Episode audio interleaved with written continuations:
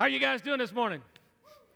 I got to tell you, I love Blockbuster. And when we first started kind of mapping out the series, and, and, and me and Brent and Pastor and Kyle all got together, um, I knew that this was the movie. Well, I, you know, either this or Wonder Woman, you know, but, but I, I knew this was because as I confessed to you guys last week, um, you know, uh, Knight's Tale is one of my, or, or, a few weeks ago, Knight's Tale is one of my favorite movies, the whole knight thing. And I always loved King Arthur. I loved the things when I was in high school. I read the books, uh, The Crystal Cave and that trilogy and all about King Arthur and all this stuff. And, and so I, have always loved all that kind of stuff. And so, you know, when we went did this, uh, I was getting ready for this, and a few weeks ago, my wife and I went to see this movie.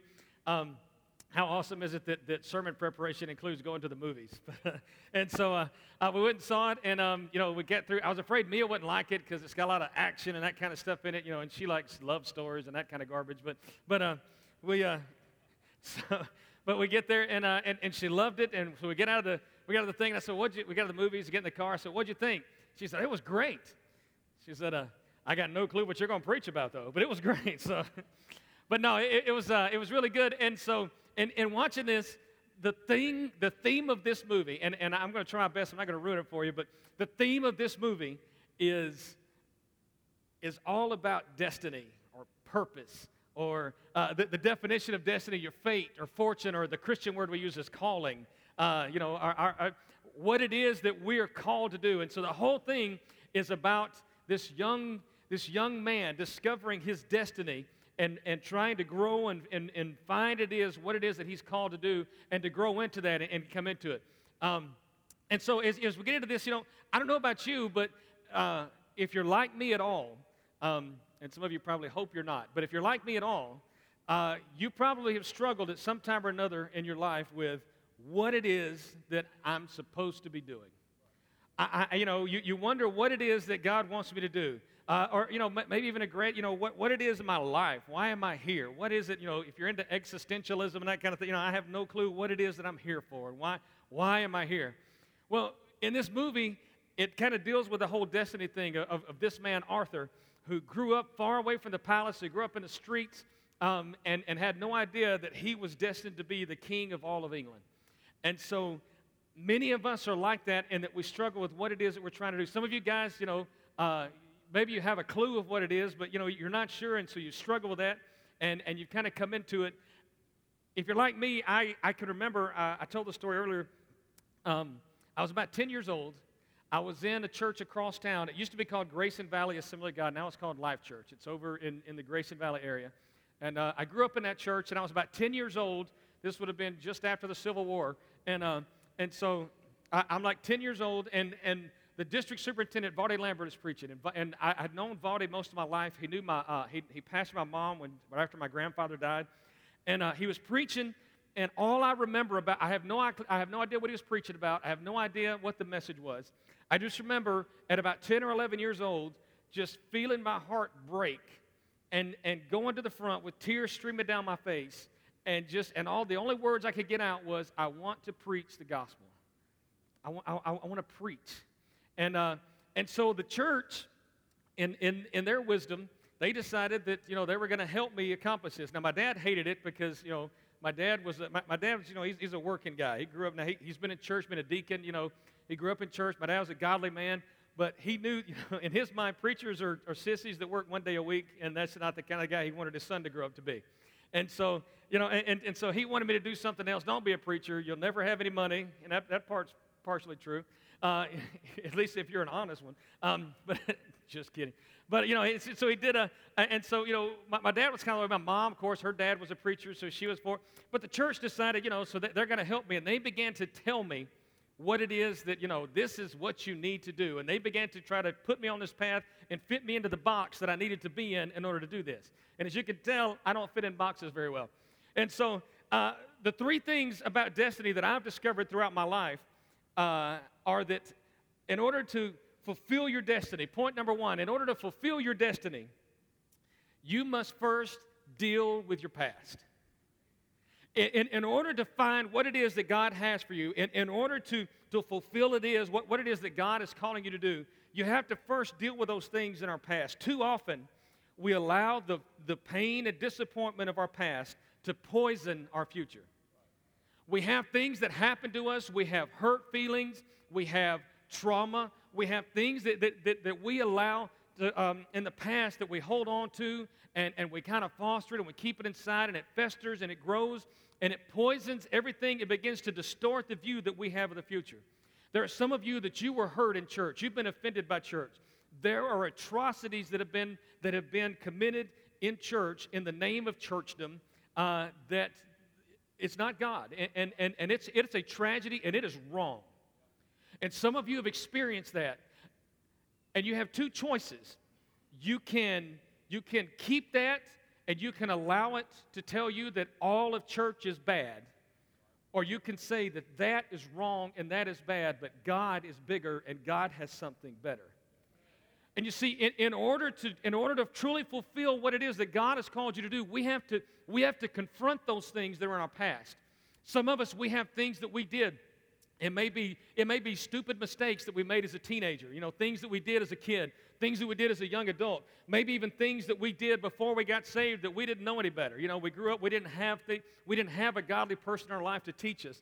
And so we made mistakes. We committed a crime. We did things. There are things, and so those things are in our past, and so what we end up doing is we just kind of we just kind of put them there and kind of let them there, and, and we don't want to deal with it. But it, it, it poisons everything else because it begins to tell us that I can't do this because I'm not good enough.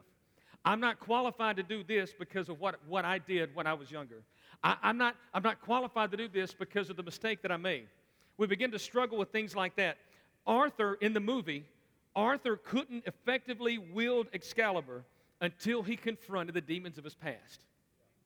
In the movie, you know, you see the thing where he draws the sword out and he takes it out of the stone and he's got this powerful weapon that, that only, only his lineage can, can, can wield. He was the next in line. His father was killed when he was a, when he was a child. I'm not ruining that part for you. It happens in the trailer. So, but you know, his, his father dies when he's a child, and so only only his lineage. He's the next in line. So he's the only one who can take the sword out of the stone.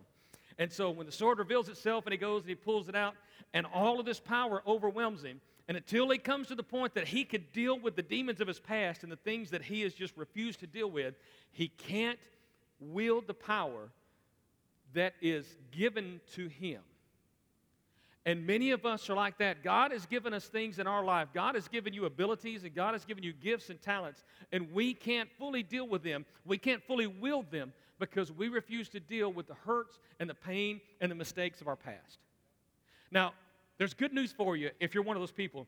Ezekiel chapter 16 says, now this, this is Ezekiel talking, God is talking to Ezekiel, who's the prophet to Israel. And so he is, he's speaking to the, to the nation of Israel. You'll remember your past life and face the shame of it.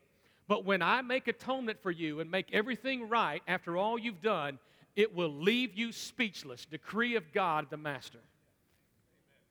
Now, you know, if, if that don't if that don't get you excited, then you know you're, you did not hear it. So you know it, it says, after all that you've done, and I make everything right, I will render you speechless. You see, we we walk around with these things and and and we struggle with it because we don't know what to do. Uh, a, a, message I preached a few years back about the S word, sin.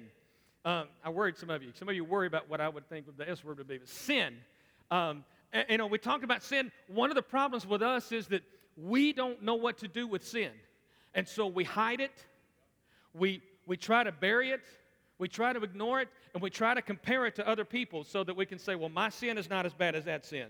And so we have our pet sins. The church has our sins that we like to shine light on so that we can say, we don't do that sin, so I'm not that bad.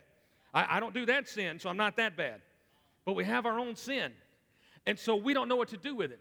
The good news is that God knows what to do with your sin. He, he atones it. He, he, the atone means that He pays for it. He takes care of the debt that's owed. He takes care of it and wipes it clean. He makes all the things that you did, He makes them right so that you can be rendered, so that you can shut up and do what He called you to do. Rendered speechless, so you can shut your mouth and do what He told you to do. See, the thing is, when we come to God, God wants to reveal our sin. We want to hide it. God wants to reveal it so that He could deal with it. You know, when you go to the doctor and you have a tumor, He has to cut it open and reach it so He can excise it, He can take it out. When you have sin in our life, we want to keep it and hide it so that nobody knows that we're sinners. Can I tell you a secret? Everybody knows that we're sinners, okay? The Bible, the Bible tells everybody all have sinned and come short of the glory of God. We've all sinned. None of us are righteous. And so when we come to God and say, All right, God, fix it, then God exposes it and God removes it and God makes it right. When we begin to deal with that past, whether it's sin, whether it's hurt, whether it's frustration, maybe it's a sin that grows out of hurt because we allow it to hurt us. One of the things that I learned in, in, in, in counseling training is that hurting people hurt other people. One of the reasons that we deal with people at work sometimes and they're, and, and, and they're just mean, nasty people that hurt you, they say things that are, that are hateful and they say things that are mean, quite often, more often than not, they are hurting. And they simply need somebody to reach inside that, that defensive barrier and to say, you know what? I love you. Is there something I could do? Sometimes we have a nasty neighbor that just don't want us to do anything all the time. Take them some cookies. Take them some, you know, if, if you're like me and you like to barbecue, take them some ribs, man. You know, because I'm telling you, everybody likes ribs. You know, it's just, um, you know, whatever it is, we, we begin to reach out and begin to reach through that because these people are hurting. And so when we, when we begin to reach out and help others, we begin to look outside of that. 2 Corinthians 5.17 says, anyone who belongs to Christ is a new person. The past is forgotten, everything is new. You're like me, you went to, you went to a Christian school, you learned this in the King James, you know, that says, uh, everything in Christ is a new creature. Behold, all things are passed away and all things are made new. Uh, you know, and, and, there, was, there was usually a picture of a butterfly in there, a cocoon, because it kind of, I, I, don't know why, but they always put that in there. And so it, it, it kind of tells us that, that, you know, whatever it is, when we come to God, then we are no longer ourselves. Old is passed away. All those things of my past are gone. It means the stupid things that I said and did, they're gone. It means the things that I do, the, the, the mistakes that I made, the hurts that I've had, I don't have to, I don't have to wear those things like a heavy backpack anymore. I can take that off and walk because God can release us from that.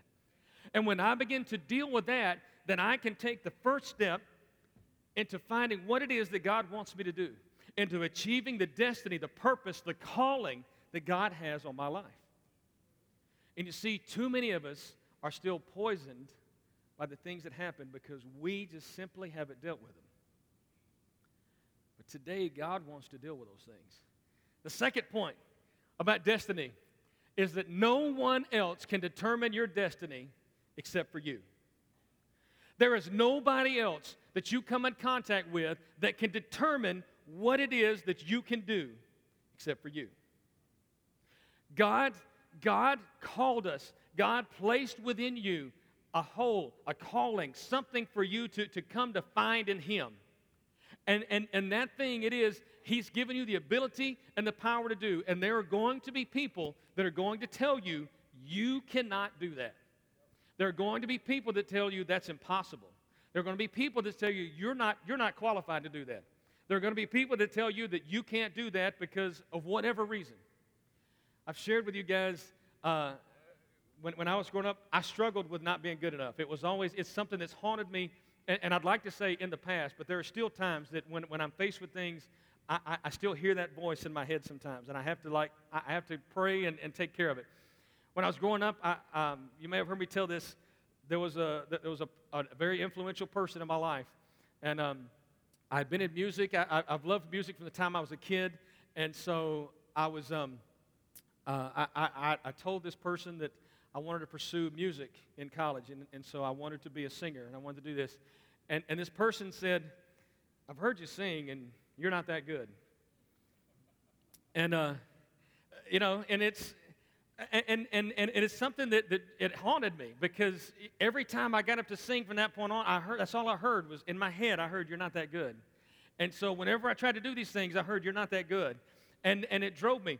And, and so um, I, I, didn't tell this part first service that there was actually when I went to, when I went to college, uh, I went to Samford University in the late 80s, and um, they developed this thing that they were trying out to tell if you were, uh, if your music, um, IQ was, was qualified to be a music major. And, uh, and so they put you in this room and, and they play tones. Like, and, and I sat with headphones and they would play these two tones. Okay, which one is high? Are the, is this pitch higher, lower, or the same? And so they would be, you know, and, and they play these tones and you go through. And, and, uh, and so they sent a letter to my parents encouraging them to, for me to pursue another, another major because they said, we don't think his music aptitude is here. I finished my music degree. I've had the opportunity to lead worship and to sing in other countries and other continents. I've had the opportunity to do things. I've led people. I, have had the opportunity to teach music. And no one else can determine your calling and what you are able to do except for you. No one, no one can determine, and, and, and there, there are going to be voices that are going to tell you you can't do that. Now, now here's the thing there are people that really can't sing, okay? and and, and uh, if you've watched any of American Idol, you know that there are people who cannot sing who insist that they're very good. And the church is to blame for that sometimes because I'll hear people sing and they can't carry a tune in a bucket. And people will say, Oh, that blessed my heart.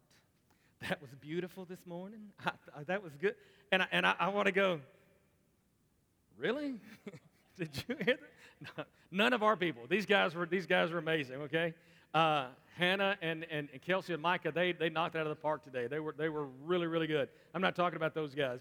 I'm not talking about this church. But you, you know what I'm talking about. You've been to those where the person's caterwauling up there and they can't understand what they're doing, and, and people say, Oh, that was beautiful. No, it wasn't. that is an American Idol moment waiting to happen, I'm telling you. But no one else can tell you what it is that you can do. When, when you know that you know that you know that this is what God has called me to do, and you begin to pursue that thing, then God can make a way where there seems to be no other way. When we begin to, to deal with the things of our past, when we begin to understand that no one else can determine what it is, this is I almost, um, let me give you this. Even though he was raised far from the palace, Arthur's leadership was evidence in the streets. In the movie, uh, Arthur's dad dies when he's a kid, and so he, he, he doesn't fully remember. He's, he's just a, a baby. And um, he's, he's orphaned. He's raised in a brothel, um, and, and, and he winds up on the streets. If anybody had an opportunity to, to, to basically have a, a wasted life, it would be this, this young man. And there are people like that. My, uh, uh, my mentor, the man who was like a father to me, Dr. Arnold Lastinger, um, he, he used to tell his story to people, not, to, not for any other reason except to encourage them. He grew up in a broken home with alcoholic parents. He tells the story of growing up and as a, as a young teenager living in an army surplus tent in the wintertime. And he talks about now he grew up in you know Jacksonville, Florida, so it wasn't that cold, but you know it still it still gets cold in Florida occasionally. And so and he talks about being able to look up in the night and seeing the stars through some of the holes in the top of this army surplus tent that he grew up in. Every person in his life, aunts, uncles, those kind of things, were alcoholics, drug addicts, or were non existent in his life. This man had every opportunity to be a failure, to become an alcoholic, to be another statistic. Instead, he raised five awesome men that were his sons at his funeral a couple of years ago, the sanctuary that holds like 600, 600 800 people was, was packed. There were people online. There were, there were dozens of ministers around the world who wanted to speak at his funeral because he had mentored them and spoken to their lives. He had an earned doctorate in ministry. He pastored for 50 years.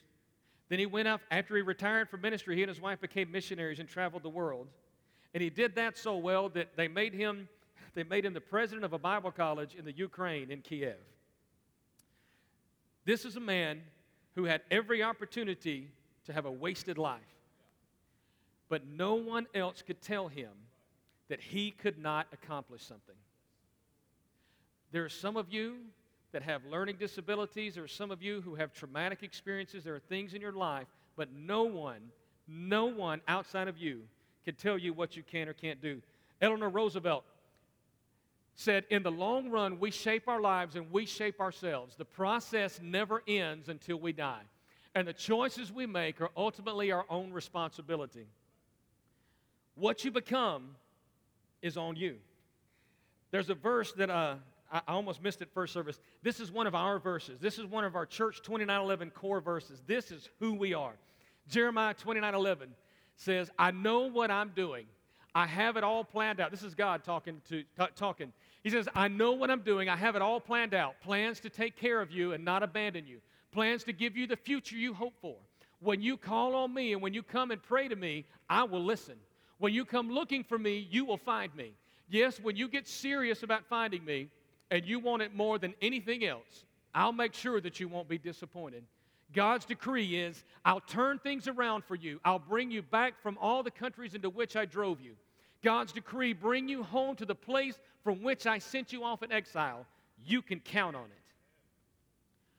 You see, God has a plan for you. And, and this, is, this is our 2911 DNA. If you've been through Church 101, if you've been here for any length of time, hopefully you have heard our, our 2911, our core verses. And Jeremiah 2011 is one of them. I know the plans I have for you, plans to prosper you, plans to, plan, plans to raise you up. God has a plan for you. And when we understand that no one else can speak into our lives and tell us what we can't do unless we allow them to, what we do and what we accomplish rest on us. God has given you the opportunity, and God has given you the calling it becomes us to deal with our past. It comes to us to begin to, di- to take those distractions out. I've used this phrase a lot. It's one of my favorite ones. It's one that my kids roll their eyes at because I say it so much. Um, and if you have if you have teenagers and young adults that you've raised, they roll their eyes a lot. But this is one of them. In order to have what you truly love, you will have to give up things that you really like. Let me, let me I, if, if you haven't heard that or if it doesn't sink in, in order to have what you love, you're going to have to give up things that you like. If you love being buff and being in shape and looking like Keller, walking around, put on a Superman suit and look good in the thing, then you're probably going to have to give up donuts. you're going to have to give up TV time for workout time. You're going to have to give up things that you really like if that's what you love. If you want, if you want to live in a really nice house and you want to have really nice things, then you're going to have to give up other things so that you can work and you can have money to do that. You may have to give up freedom to do other things so that you can pay for these things. If you want to be able to travel the world and not have those things, then you may have to give up that big house. You may have to drive a used car you may have to live in one of those tiny houses. So you could, you know, and if you ever watch that, that's what people do. They said, We gave up that so that we can have this. And that's what that's what destiny, when you begin to find your destiny, is understanding. That's what he said. When you when you get to the point that you're serious about finding me and you want it more than anything else, I'll make sure that you won't be disappointed. When I was in Florida, I was on staff at a church. I was the, I was the worship pastor, later the associate pastor. And uh, the young man that was a youth pastor became the senior pastor. He and I came up together and we're, and we're friends and, and, we talk occasionally. He still pastors this church. They're up to like 4,000 people now. They have, they have three or four campuses in Gainesville. They have a campus in Miami. They have, they're just growing and doing awesome things. And, and it would be easy to see why this church went from six or 800 when he and I were together to why it's over several thousand since he became the senior pastor and took over. It would be easy to, to, to, to blame it on different things, but I'll tell you exactly why because when Mike and I were coming up, Mike, Mike refused to put a TV in his house. Now, there were a lot of Saturdays that he came to my house when it was time for the Gator football game to come on, being a Florida fan there in Gainesville. But, uh, uh, but, but he didn't have it. And, and so I, I, would tease him and I asked him, you know, Mike, why don't you get a TV, man? You just watch, you know, you watch the football game on the weekends or watch something. And he told me, he said, Jeff, I know that if I, if I put it in my house, it will become a distraction that will eventually eat my time. I know that if I allow myself 30 minutes for the news, the next thing I know, I'll allow 30 minutes for something else. If I allow two hours for the, to, to watch the football game, then I'll want to watch this, and I'll watch this. And he said, I know that I cannot control myself, so I simply do not allow it in my household. He determined that seeking after God and being a godly, a godly father and a godly leader, and he also has like 10 kids. Maybe he needs the TV.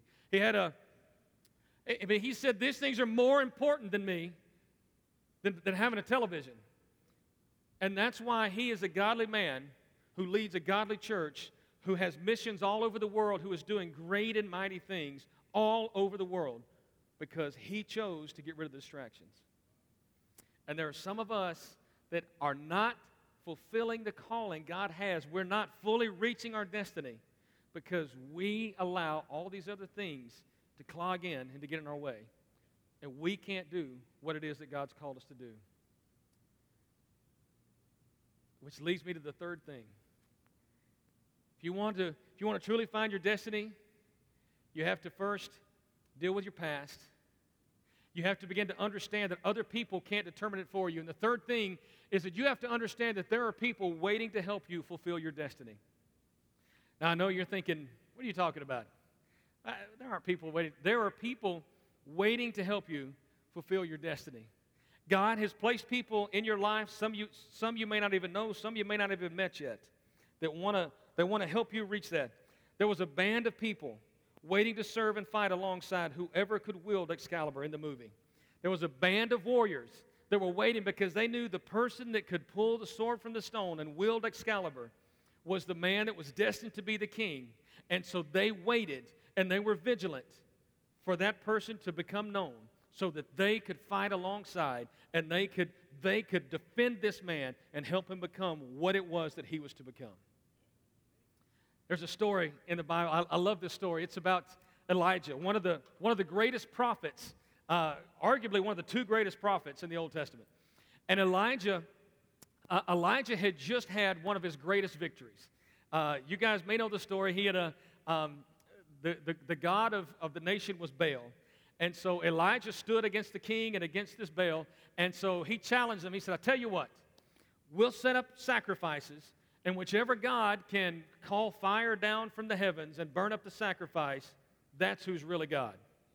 And so there were several hundred high priests of Baal. And, and, and they set up their uh, they set up their altar and they put the sacrifice on there and they began to dance and they began to chant and they began to sing. They began to cut themselves. They began to tear their clothes. They did everything they could do. They called out. And Elijah, Elijah, being sarcastic, begins to tease them and said, Maybe he can't hear you. Maybe, maybe Baal's hard of hearing. Maybe you should shout louder. And he begins to do these things to kind of taunt them. Several hundred high priests, the king and queen, are standing there watching. And finally, Elijah's had enough. And he said, I tell you what, again, taking the sarcasm thing, he says, Get 12 barrels of water. They're in a drought. God had sent a drought to this country because they were, they, they, they were serving this false idol. And he said, Get 12 barrels of water and dump it on top of my altar and my sacrifice here. Soak the wood, dig a trench around it, fill up the trench with water. And then he began to pray God of heaven and earth, I call on you in front of these people. Go and read it. It's, it's not some long prayer. It's not some things a chapter long. It's I, I, I had a pastor preach. I think it was like 32 words that he prays. And he gets through, and fire shoots from heaven and burns up the sacrifice, the wood, the water, the altar. It just it, it, it destroys, obliterates this whole thing. The people, all, these hundreds of, uh, of prophets of Baal, they scatter. Everybody goes, and this man chases them. And if they get through, the queen Jezebel, she says, if you're not dead this time tomorrow, may God judge me harshly. Now, I know how scary it is when women take that tone with you. I've been married for nearly 30 years. I have heard that tone. But this man just saw God call down fire. I realize hell hath no fury like a woman, but I'm like a woman scorned, but I'm telling you, this man just saw God do the impossible, the miraculous. And this woman who stood against this God said, I will kill you tomorrow. And he ran and he hid. And so he goes and, and he's hiding by this cave and he's feeling sorry for himself. I did everything I'm supposed to do, and this mean woman's going to kill me. And so God, I love God's, he, he's got a sense of humor. And, and God comes and he says, Elijah, I've been looking all over for you. Where are you? God knows exactly where Elijah's at. God knows where you are when you're hiding. God says, Elijah, where you at, man? What's going on? And Elijah begins to cry out to God and tell him all of these woeful things about how terrible it is and how he's the only one and now he's going to die. And God, you're not going to have anybody left. And God begins to, I imagine God begins to laugh. There are angels like rolling around on the floor behind him laughing because he thinks we have no one. And God says, he tells, he, he tells Elijah, first off, let me tell you a couple of things. And he begins to tell him what he's called him to do and what he just did. And he said, Meanwhile, I'm preserving for myself 7,000 souls, the knees that haven't bowed to the God Baal, the mouths that haven't kissed his image. He said, Elijah, you poor, poor idiot. There are 7,000 people waiting to follow you into battle. There are 7,000 people that are going to stand up they are waiting for you to uh, follow my command and do what I've called you to do, and they are going to help you fulfill the destiny that I've laid out. Think about the story of Zacchaeus, the wee little man, and uh, he climbs in the sycamore tree for the Lord he wanted to see. And so he climbs up in this tree to see Jesus. God knew that Zacchaeus was going to need a tree to climb up in. And so, hundreds of years before he ever got there, there was a tree that began to grow in this spot.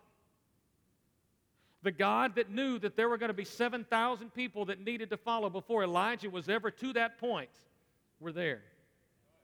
There are people in your life that you may not even know or understand what they are. They may be merely acquaintances at this point that God has placed for such a time as this so that when God raises that moment and says, Go, there are people that begin to move in and begin to do those things. For me, it was a man in Florida where I took a job at a church staff because it was the next step up the ladder. Of the, you know, the box they put me in that told me this is the way you're supposed to do ministry. And you begin to climb and you walk the steps and you go up to this point, and this is your full time job, and you go here. And there was a man there that taught me the real meaning of what it takes to be a minister, what it takes to love people, what it takes to give. he always told me, he said, I would rather give the wrong man a break than break the wrong man. The man that told me that I can't judge people by based on, based on where they're from or what they look like or what they've done. I have to love them because God has called me to love them. And there are people that God has placed in your life. There are people that God has put you there to speak into that. People that, that want to help you understand that God has something bigger for you. People that stand up and tell you that that God has so much more for you than you can ever imagine. Before he could become King Arthur, Arthur had to decide that he wanted it. Think about that. Before he could become king, Arthur had to decide that he wanted to do it. Had he decided that I really don't want to do this king thing, this is, it seems like a lot of work, uh, it's not really me, I don't want to do that he would never have become the king. And it would have been a really boring movie. But he chose that that's what he wanted to do. There are some of us that we face that crossroads. Do I really want to do this? Do I really want to be what God has called me to be? Because it may be a lot of work, it may be a drag. There may be things that I have to do that aren't my favorite thing to do. But if I want what I really love, I have to give up things that I like. In the immortal words of that great prophet, Nike, just do it. Nike's not really a prophet, it's a tennis shoe for those of you that weren't sure. Just do it. You see, God, God has called us to do things, and, and so often we sit around and we sit on our couch and we're waiting for the opportunity. We're waiting for God to, to come on and say, Could I have your attention, please? Would Micah please report to the stage to lead worship? You know, we, we, we want someone, we want God to, to be in an audible voice. We want God to change the radio like we see in the movies or something to start talking to us. You know, we want, we want an angel to appear that says, Behold, I bring you tidings of great joy. I want you to go be a missionary and preach my word all over the country. But that's not the way things work. You see, this, this 10 year old boy that I told you about, that he was called to the ministry, and they began to, they, they began to decide that this is what you have to do. And so the first thing that they did is they said, okay, you're like 11 or 12 years old now. We want you to be a leader in the children's ministry, in the kids' church.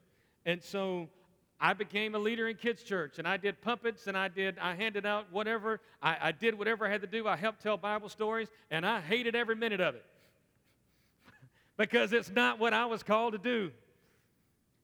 But you know what? I did it. And I discovered that that was not my calling. And so the next thing that the next thing happened, I got older, so they made me a youth leader. They said, "Hey, you can help lead the youth group." And so I started leading youth group. And as I came up, you know, the first thing that I did when I got out, uh, when I got into ministry at 19 or 20 years old, uh, while I was still in school, and they, you know, I became a youth pastor. I could sing, so they said, "We need a music pastor. You're going to be the music pastor." Oh, by the way, we need a youth pastor too, so you can do both. And we're not going to pay you because we're going to give you intern experience. And so, so I did this for nothing. And I hated every minute of it because youth ministry was not my true calling. I liked working with it, but I knew that was not it. And so this thing began to go and it began to work, but I did whatever it was they put in front of me. And then I got my first, my first full-time job. Well, I, I went, we went to part-time. I think we made 50 bucks a week. And then we got a full-time job where I was making like $150 a week. And so, uh, and, and this was not that long ago. It just wasn't much money. And the pastor said, okay, you're going to be a youth pastor, you're going to be a music pastor, and you know what? We need somebody to scrub the toilets. Oh, and we need somebody to help cut the grass. And so you're going to do all this to get your 150 bucks a week.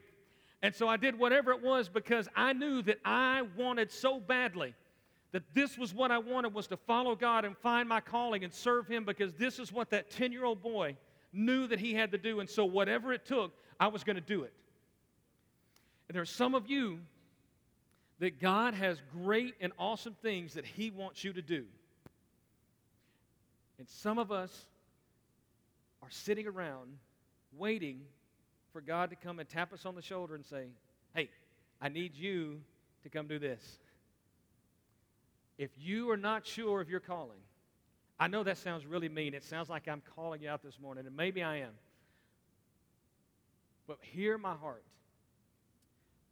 2911 exists to make this place better to make Gardendale and Fultondale, or if you live in Coburg like I do, or if you live in Kimberly, or wherever it is, if you live in Leeds, like we have a few people that drive, if wherever it is that you live, wherever it is that you are, whatever school you're in, whatever job you're on, our job as Church 2911 is to make those places better.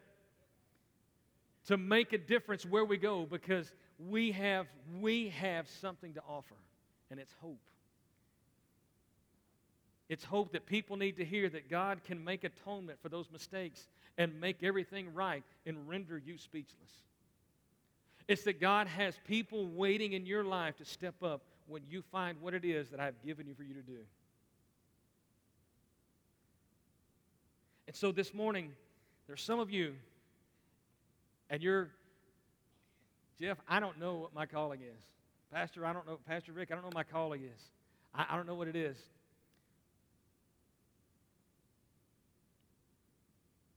Whatever it is, I challenge you. The first thing is to go to the Church 2911 website and to look up Summer of Serve and find one of those things and go do it. If painting is it, and you hate painting as much as I do, then you're going to discover that this is not my calling. but I've just made the first step in discovering what that calling is. If they have something they need, they need help cleaning up yard work and doing those things, you know what? I'm going to go do it. And if you decide that this is not what I'm called to do, that is awesome. You've just, you've just, congratulations, you've just made the next step in discovering what your calling is. If, if, if you want to be, you decide, I want to be on stage like you guys and sing and play and do some stuff. I played the trombone in high school, so I want to come and play and be on the worship team. And you contact Jamie, and Jamie's, and, and by the way, if you play trombone, we could use, I mean, that's fine. That's, uh, you call Jamie, and, and, and Jamie says, You know what? That's great. We'd love to have you. Here's what you're going to have to do. First, you're going to have to audition. Then, you're going to have to do this. Then, you're going to have to come for six weeks and set up and tear down before you ever get to even sniff the stage. And you may decide, You know what? That's not for me either. I don't want to do that. That's fine. You've just, you've just discovered the next thing that is not your calling. And you begin to find those things and begin to do. I loved I love what Sister Dava used to say when uh, uh, it was, it was, I think it was 101, or maybe, uh, and, and we talked about the things, and, and she spoke up and she said, Your calling is whatever it is that needs to be done at 2911. You see, I understand, I know what my giftings are. I understand that assisting leading worship or that, that helping with the sound and the audio, I understand that, that helping mentor some of these guys, those are my calling, my, my gift, the things that I'm really good at. But I also know that if there's water on the floor that needs to be mopped up and nobody else sees it, it's my calling to get a mop and to get it up. I know that, that, that, that even if I'm not scheduled to, do, to be here on Sunday morning, that they need help setting some of this stuff up. And I know that I know how everything connects, and so they may need somebody to help with that. So you know what? It's my calling to make sure this stuff gets set up and gets done. And there are some of you that God has given you a calling and you don't know what to do, and you say, you say Well, I guess I'll sleep in this morning and, and not come. I could get away with saying this stuff because I'm not the pastor. I don't have to get up here next week. But God is calling, God is looking for people who will just do it. So if you would just do it this morning, would you get up and stand and come down? I'm not going to sign you up for ministry. Would you come down? We like to close around the front.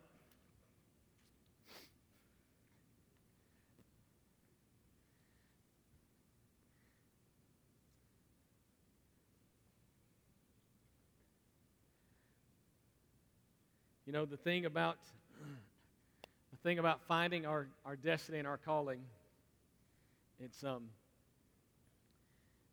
it's kind of like the it's kind of like the little boy that was in church and the pastor said, "How many of you want to go to heaven?"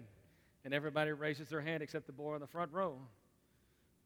And the pastor said, Do you not want to go to heaven? He said, Well, yeah, but I thought you were getting a load to go right now. we want our destiny, but, you know, we want it to we want it to be easy. Anything in life worth having costs something. If it's free, except for the gift of eternal life, but even that is going to cost you something. It costs you to give up the little bit that you have. It, gives, it costs me to give up this temporal life that I'm going to die one day anyway for life that's everlasting.